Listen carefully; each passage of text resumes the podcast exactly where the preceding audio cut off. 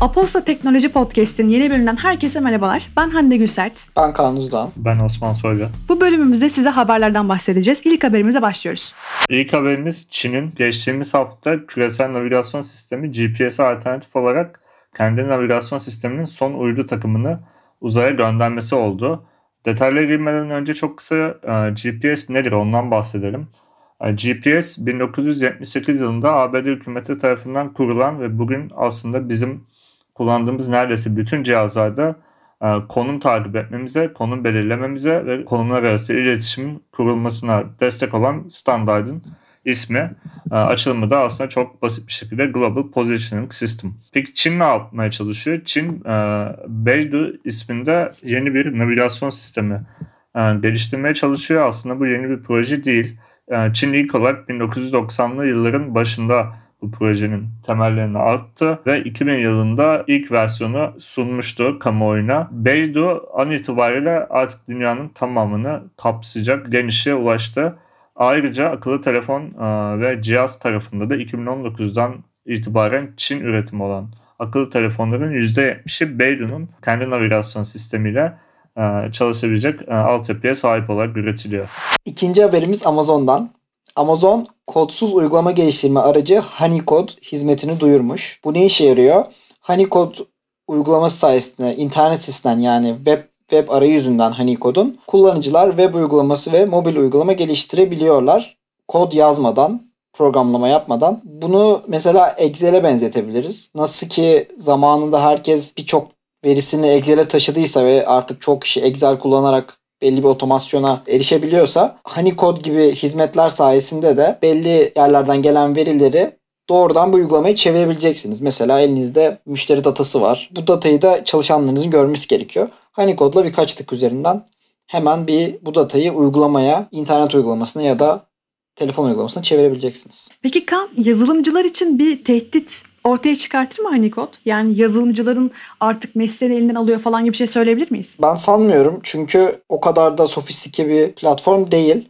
Ama tekrar eden böyle artık angarya olmaya başlamış işleri bu sayede yapılmasını kolaylaştıracaktır. Bu da aslında günün sonunda verimliliği arttıracak bir şey. Yazılımcıların da belki işini kolaylaştıracak bir şey diyebiliriz yani. Hani angarya işlerle uğraşmak yerine gerçekten geliştirme yapacakları şeylerle uğraşacaklardır. Üçüncü haberimiz Hindistan'dan geliyor. Hindistan hükümeti içinde TikTok ve WeChat uygulamalarında bulunduğu 59 Çin merkezli mobil uygulama yasakladı. Neden böyle bir şey yaptı? Hindistan Bilgi Teknolojileri Bakanlığı adı geçen bu 59 uygulamanın Hindistan devletinin bağımsızlığına, bütünlüğüne, ülke savunmasına ve düzenine karşı hareketlerde bulunduğu gerekçesiyle yasaklandığını açıkladı. Hindistan TikTok için aslında çok büyük bir e, pazardı. TikTok'un çatı şirketi olan ByteDance için çok büyük bir pazardı. Çünkü sadece TikTok'un kullanıcısı Hindistan'da 200 milyon kadar.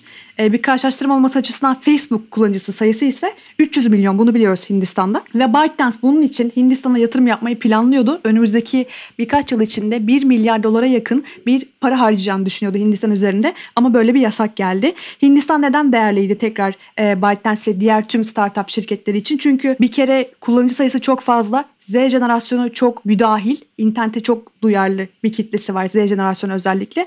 Ve 2017'de sadece Hindistan'da telefon, akıllı telefon kullanan insan sayısı 300 milyonken 2022'de bu sayının 900 milyon olacağına dair araştırmalar var Cisco tarafından yapılan.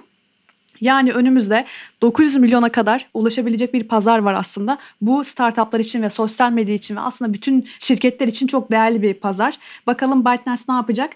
Bu bir yandan da ama Hindistan için iyi olmuş bir haber olabilir. Çünkü Hindistan'ın yerli startupları için bir kapı açılmış diyebiliriz basitçe. Son gelişme aslında haberden daha çok bir rapor. Nivzu e, adında bir video oyun ve e-spor araştırma şirketi var ve Nivzu 2020 yılı video oyun endüstrisinin büyüklüğüne ve son durumuna ilişkin yıllık raporunu yayınladı geçen hafta. Biraz detaylara baktığımızda e, News'un e, raporunda en çok öne çıkan noktalardan bir tanesi pandemi dönemi boyunca video oyun sektörünün e, hızla büyüdüğü. Aslında bunu destekleyen haberleri pandemi döneminin başında almıştık. Yani gerek e, Stream gibi e, platformlardaki indirilme sayıları, ekran karşısında oyun oynarken geçirilen e, sürelerin uzaması gibi. O yüzden video oyun sektörü pandeminin kazananlarından bir tanesi diyebiliyoruz bugün. Diğer yandan e, Nivzu 2023 yılına kadar yani yaklaşık 2,5 yıl sonra dünya genelindeki oyuncu sayısının 3 milyarı aşacağını öngörüyor. İkinci olarak da e, oyun pazarının bugün e, 160 milyar dolar olan büyüklüğünün 2023 yılında 200 milyar dolara ulaşacağını yani yılda 20 milyar dolarlık bir genişleme e, sağlayacağını öngörüyor. Peki bu büyüme daha çok hangi tarafta oluyor ve olmaya devam edecek? E, Yine rapora göre Fortnite, League of Legends, Pokemon Go gibi e, mobil cihazlar üzerinden ve internet bağlantısıyla oynanabilen oyunlar e, bu video oyun pazarının e, ve büyümesinin büyük bir e, kısmını kaplıyor diyebiliriz. Haberlerimiz bu kadardı. Bu haftanın haberlerini verdik. Şimdi e, odak bölümümüzde otonom araç sektörünü ele alacağız ve Amazon'un Zoox'u satın almasıyla beraber bu sektöre verebileceği yönden bahsedeceğiz aslında ve diğer tüm araba e, şirketlerinin aynı şekilde. Ve bir diğer konuşacağımız konu ise Facebook'un U dönüşünden bahsedeceğiz odak bölümümüzde. E, Facebook'ta artık Twitter gibi e, bazı içeriklere bir takım etiketler vermeyi planlıyor. Bunu neden yapıyor bunları konuşacağız. Odak bölümümüzde görüşmek üzere. Hoşçakalın.